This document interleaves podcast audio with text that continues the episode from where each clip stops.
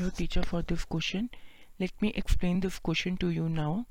The question says if a tower is 30 meter high, casts a shadow of 10 root 3 meter long on the ground, then what is the angle of elevation of the sun?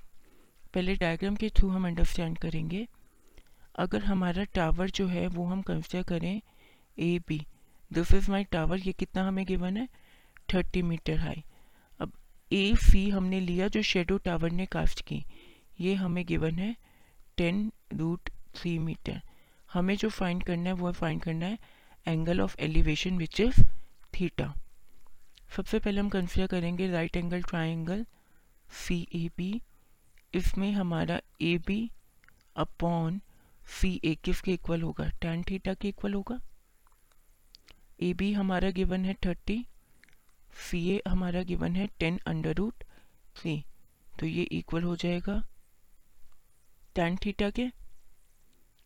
This implies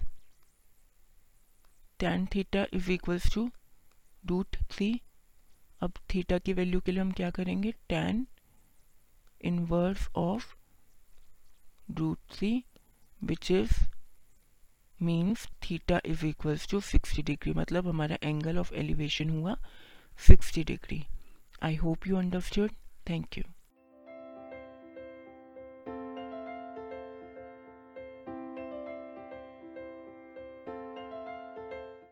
this podcast is brought you by Hub Hopper शिक्षा अभियान अगर आपको ये podcast पसंद आया तो please like share और subscribe करें और वीडियो क्लासेस के लिए शिक्षा अभियान के यूट्यूब चैनल पर जाएँ।